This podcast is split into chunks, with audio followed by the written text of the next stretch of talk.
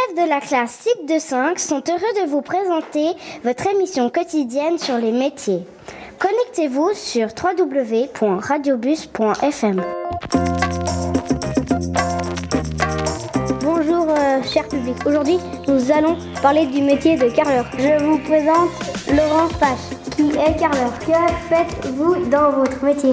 Alors, le métier de carreleur, il consiste à poser du carrelage. Donc, c'est des carreaux qui sont faits soit à base de terre cuite, d'argile, de quartz, de gneiss.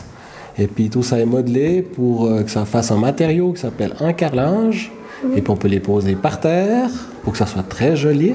Et puis aussi on a des revêtements sur les murs. Ça se fait aussi en céramique ou ça s'appelle éventuellement aussi euh, de la faïence. Quel genre d'habits mettez-vous? Alors pour travailler, il est conseillé d'avoir des habits, euh, un pull, un t-shirt sur le haut. Il faut mettre une salopette sur le bas, comme pantalon, avec des protections qui se mettent sur les genoux parce qu'on est souvent à genoux. Donc après, ça évite les blessures ou à la longue qu'on se blesse ou qu'on puisse plus euh, faire notre métier. Puis dans la poche, on peut mettre crayon surtout.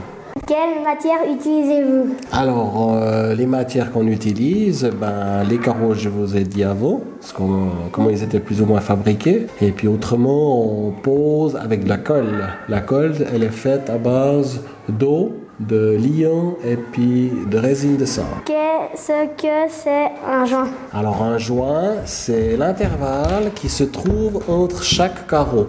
Il y a un petit espace et la grosseur de cet espace, il va de 1, 2, 3, 5 ou peut-être jusqu'à 1 cm. Et puis on utilise euh, un mortier de jointoyage, ça s'appelle, qui est fait exprès pour mettre entre carreaux, puis ça se lave à l'éponge pour que ça soit fini posez-vous les joints Alors les joints, on les pose avec une euh, taloche à joints et puis on, passe sur le carreau et après on lave à, l'éponge.